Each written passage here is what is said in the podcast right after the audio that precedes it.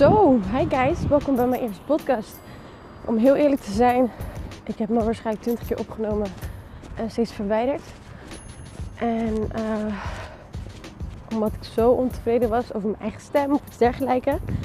Totdat ik ergens echt een quote hoorde van iemand van joh, you have to be non-judgmental towards yourself. Dus niet veroordeelbaar tegenover jezelf. En toen dacht ik, hé, hey, hij heeft eigenlijk best wel gelijk. Dus zodoende dacht ik, weet je wat, we gaan er gewoon voor. En dan ga ik gewoon een podcast opnemen met deze. Welkom allemaal bij mijn eerste podcast. Nogmaals, mijn naam is Deria. Ik ben inmiddels 30 jaar oud. Ja, zo oud ook weer niet, goed. Het is wat het is. En ik kreeg namelijk heel veel vragen over mijn studie, carrière, om maar zo te noemen. Dus eigenlijk hoe ik het voor elkaar gekregen om van uh, ja, VMBO basis naar de universiteit toe mezelf op te werken. En ja, toen dacht ik, weet je wat, prima. Dan doe ik dat door middel van een podcast. En dan kunnen jullie een beetje meegenieten. Of te genieten, te meeluisteren. Nou is het ook nog eens zo dat ik lekker aan het wandelen ben. Onder het genot van een kopje koffie. Dus kwaliteit kan niet altijd best zijn. Maar goed, weet je, het belangrijkste van allemaal, ik doe het. Kijk, ik kan wel in één keer een hele uitgebreide uh, podcast uh, setting gaan creëren. En dan vervolgens helemaal niks gaan doen. Ja, dat werkt ook niet. Dus nu ik eenmaal buiten ben, toch nog het lef heb om het te doen. Zodoende mijn eerste start. En dan laten we beginnen. Nou, zoals ik al zei, ik heb de VMBO basis gedaan. Ik heb eigenlijk best wel een slechte CITO-toets gemaakt, gehaald qua score. Dat was 517 geloof ik. Nou, besef, volgens mij had ik gewoon alles fout. Ik denk dat ik die toets beter niet kon maken, had ik hoger gescoord. Maar goed, dat is zijde. En uh, toen ben ik dus begonnen op VMBO basis. Uh, op Welland College. Dat zat vlakbij het Frankse Bos. En ik geloof dat ondertussen dat dat nu al uh, ja, allemaal weg is. Maar goed. Daarna, um, omdat ik dus VMBO basis heb gedaan, had ik mij aangemeld aan een opleiding op Albeda College. Uh, ik mocht wel gelukkig een instaptoets maken, waardoor ik, um, ja, hè, waardoor ik werd geplaatst in de klas wat wat hoger niveau. Toen werd ik wel geplaatst in niveau 3, omdat ik een uh, goede score had. Echter, vervolgens, ja, die opleiding beviel me totaal niet. Ik vond echt drie keer niks. Ik moet ook heel eerlijk zeggen dat ik, uh, dat ik nauwelijks naar school en dergelijke. Waarschijnlijk dus daardoor. En uh, toen ben ik daarmee gestopt. Maar ik was geloof ik nog 15. Uh, waardoor je natuurlijk gewoon leerplichtig bent. Je kan dan niet zomaar thuis gaan zitten. Dus toen op een gegeven moment hebben ze tegen mij gezegd van joh, je moet een bepaald traject volgen. Wil je dus verder gaan? Want je kan echt niet nogmaals gewoon thuis gaan zitten. Toen ben ik bij een opleiding gaan beginnen in, even kijken, eigenlijk op Stad Kien, maar vlakbij Blaak. Dat was echt niveau 1, letterlijk niveau 1. Maar goed, zo so be it. Ik heb het wel gedaan.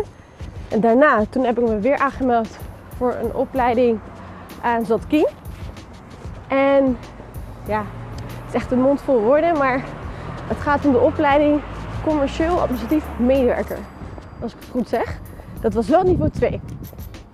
Maar tijdens mijn opleiding, kennelijk deed ik zo mijn best, dat ik ben opgevallen bij een leraar. En uh, aan het einde van mijn opleiding, toen heeft hij gezegd van, joh weet je wat? Uh, we gaan jou meteen doorsturen naar niveau 4. Je hebt gewoon hele goede cijfers. Ik weet dat jij het kan. En dat gaan we doen. Nou, zo gezegd, zo gedaan. Na mijn niveau 2 opleiding, toen ben ik aangenomen op niveau 4, wederom zat team. En toen ging ik daar bank- en verzekeringswezen doen. Ik kan me nog goed herinneren dat ik heel erg twijfelde. Maar goed, mijn vader die zit, uh, ja, die zit namelijk zelf in de verzekeringen. Dus dacht ik dat is voor mij wel een logische stap. En toen dacht ik, oké, misschien kan ik daar samen met mijn vader iets gaan doen. En zodoende ben ik daar terechtgekomen. Op een gegeven moment, ja, toen zag ik dat het gewoon aankomt studie ging gewoon goed. Ik haalde mijn vakken.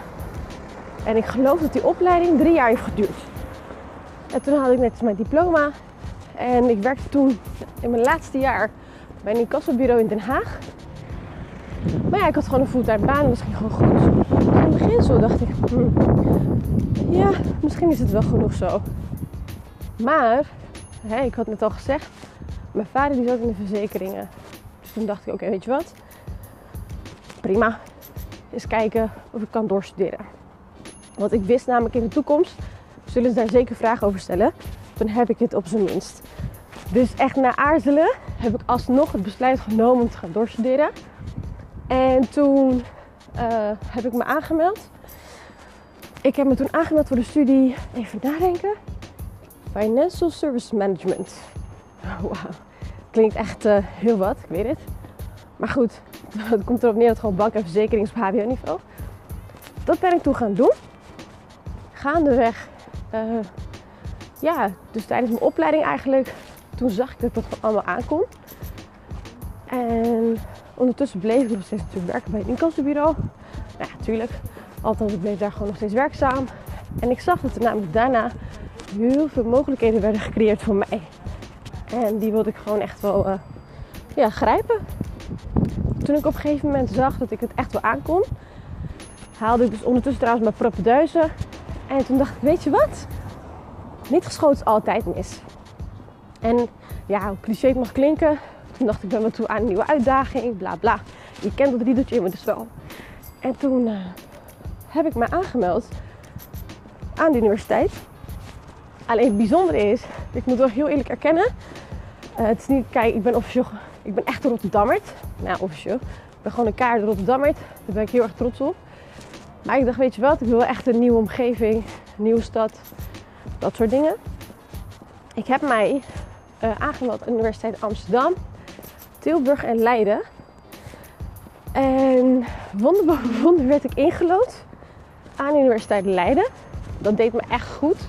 Want om heel eerlijk te zijn, ik zag dat gewoon niet aankomen. Ik dacht, ja, dan zullen ze al die VWO'ers aannemen. Ik niet. Besef hoe negatief ik dacht op dat moment. Waarom zouden ze mij nou aannemen? Vooral met mijn achtergrond. Maar nogmaals, ik werd gewoon toegelaten. En uh, voordat ik het wist, studeerde ik recht aan de Universiteit Leiden. Nou, wat kwam er daarna? Tuurlijk, hè, als ik het zo vertel, lijkt het allemaal heel gemakkelijk. Um, als ik zeg van dat het heel makkelijk was, ik wil niet zeggen dat we gaan liegen. Maar ik ga wel eerlijk erkennen, ik heb wel keihard gewerkt. Kei en keihard. Hoezo? Wat ik fout vind van mijzelf, wat ik uh, zeg maar fout heb gedaan, is dat ik daarnaast altijd ben blijven werken, maar ook fulltime. En om heel eerlijk te zijn, vooral in je eerste jaar aan de Unie, als je dat nog combineert met fulltime werk, wauw. Dat was wel echt killing. En niet eens het niveau. Nou, wat betreft het niveau, jongens, het is gewoon te doen. Jongens en meisjes dames, hoe je het ook noemen. Het is namelijk gewoon te doen. Echt waar. Kijk, het verschil is dat je daar namelijk veel meer stof krijgt per week. En dat je echt wel daadwerkelijk tijd aan moet besteden. Ga niet denken dat je in een nacht een hele semester kan opeten. Nee, dat gaat gewoon niet werken. Nogmaals, je moet er kaart voor werken. En dat is wat ik heb gedaan. Neem even ondertussen een slok van mijn koffie. Nou, wat gebeurde er toen ik daar begon? Was zo kaart lachen. Want ik kwam natuurlijk in een heel andere omgeving terecht. Een heel ander niveau. En uh, op een gegeven moment begon eigenlijk de gehele uitdaging daar al. Ik wist namelijk niet hoe ik moest studeren daarvoor. En je kijkt om je heen. Er is ook niet iemand waarvan je denkt, hé, kunnen we elkaar steunen? Want het viel me op dat het wereldje, dus echt studeren aan de universiteit, dat het een heel andere mentaliteit heeft. Daarnaast, kijk, je hebt gewoon vaste klassen. Maar na de les is iedereen ook weer weg. Op het HBO heb je een vaste klas. Ik wil niet zeggen dat iedereen nog met elkaar bleef hangen. Maar aan de unie, klaar. Na de les, iedereen is gewoon weg. En ja, als jij daar nieuw bent, het systeem niet kent, als je ook niet iemand die directe omgeving hebt, dus of een broer of een zus, of ieder, ja, wat het ook mag zijn. Eerlijk is eerlijk, dan weet je echt niet hoe je dat moet oppakken. En dat had ik. Echt, dat had ik keihard, want ik wist niet wat ik moest doen. En ik zal je een voorbeeld geven.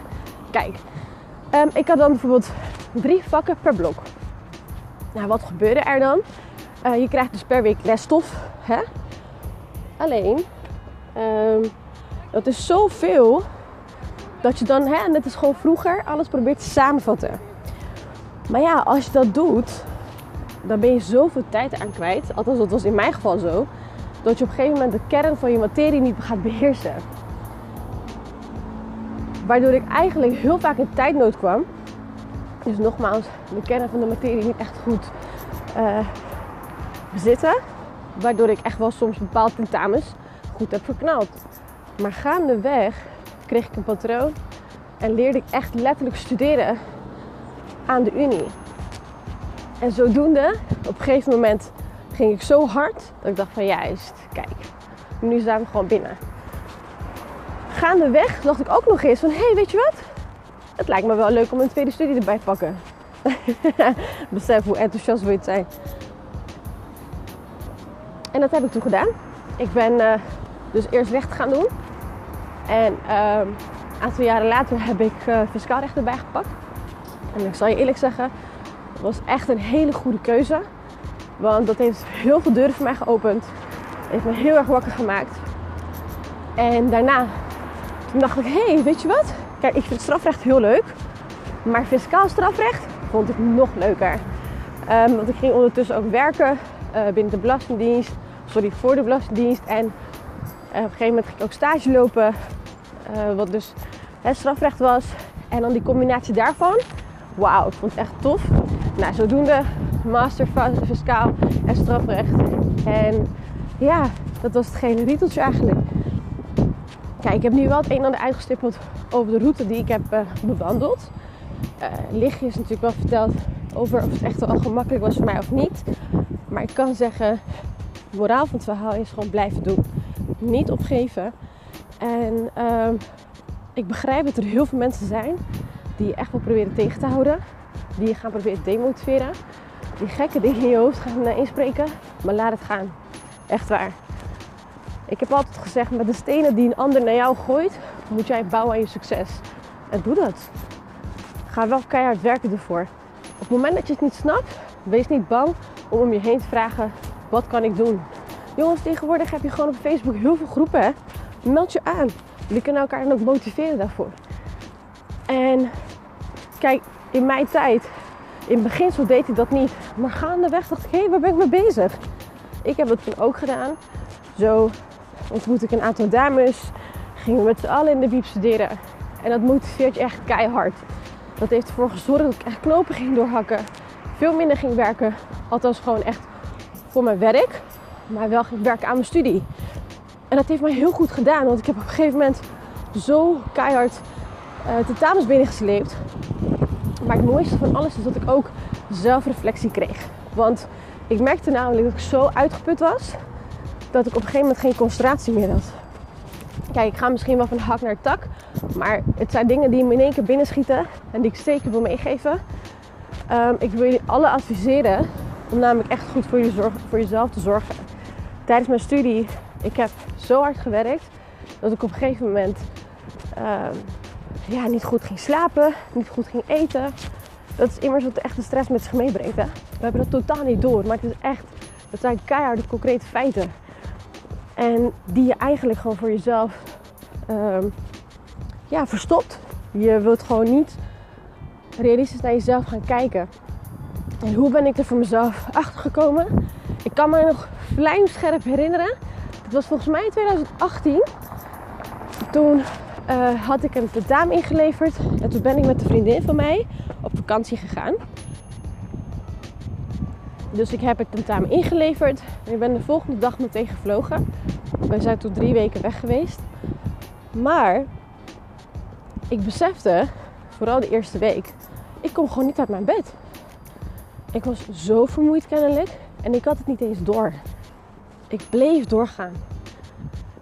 Ik bleef doorgaan in die zin van tijdens mijn studie keihard werken, werken, werken, werken. En toen op een gegeven moment dacht ik, wow. Kijk, mijn vriendin die trok me echt uit bed van, hé, hey, kom, wat is er met je aan de hand? Waarop ik reageerde van, ja, ik weet niet. Ik kan gewoon echt niet. En daar begon het moment van zelfreflectie. Toen besefte ik eigenlijk keihard van, hé, hey, wacht even, mijn studie heeft heel veel van mij gevraagd. ook omdat, door dat te combineren met werk. Ik was zo vermoeid dat ik toen echt alles heb omgegooid. Ze zegt toch vaker work smarter, not harder. Nou, I worked harder, but not smarter. Dus ik heb dat toen op een gegeven moment geswitcht. En ja, voordat ik het wist, toen ben ik echt keihard voor mezelf of dat beter gaan zorgen. Ik ging, uh, even kijken, ik denk minimaal drie keer per week hardlopen. Ik ging daarna boksen. Ik was wel bijna elke dag bezig met sport. Ik ging daarna goed uh, opletten wat ik eet en drink. Want wat ik wel moet erkennen is dat, kijk, ik dronk niet veel Red Bull. Ik dronk dat niet. Maar ik was wel tijdens mijn studie begonnen met koffie drinken. En ik realiseerde me ineens dat ik heel erg begon te leven op koffie. En ja, op een gegeven moment die eetpatroon, alles gaat echt achteruit. Al met al, er waren verschillende factoren die ervoor zorgden dat ik fysiek dus niet succesvol was. Succesvol in die zin dat gewoon mijn gezondheid achteruit ging en ik had dat niet door. En dat te bedenken dat ik ook nog eens een tweede studie deed. Hoe ben ik inderdaad, of dat op dit onderwerp terechtgekomen, uh, is dus omdat ik jullie wilde vertellen hoe het is allemaal gegaan. Maar echt keihard heb gerealiseerd van hé, hey, mentale gezondheid, fysieke gezondheid is veel belangrijker. Wat ik jullie wil zeggen is dat blijf voor gaan. Ga zeker niet opgeven. Maar denk ook alsjeblieft aan jezelf. Zet dat namelijk echt wel op nummer 1. Dat is iets wat je eigenlijk. je bent gewoon geneigd om dat niet te doen.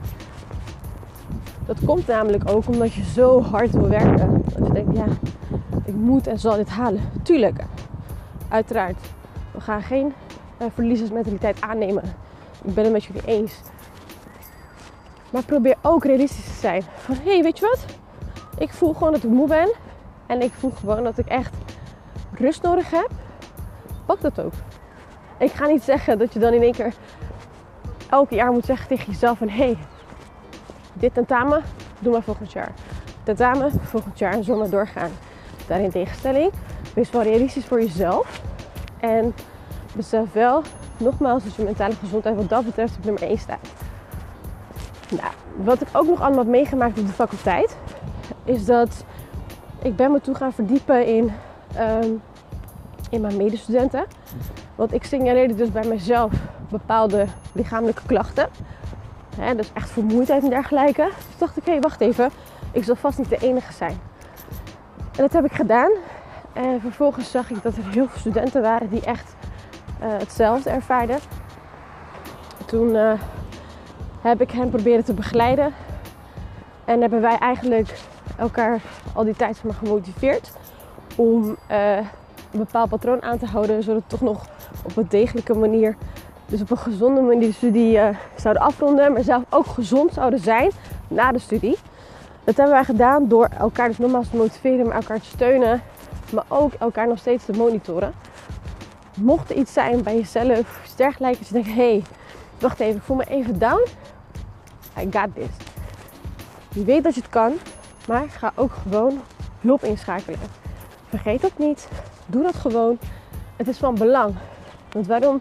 Ik vind dat je er echt over moet kunnen praten. Nogmaals, ik blijf het zeggen, ik ga wel van hak naar tak. Maar het komt ook eigenlijk om het idee dat ik dacht, weet je wat, ik ga gewoon podcast opnemen.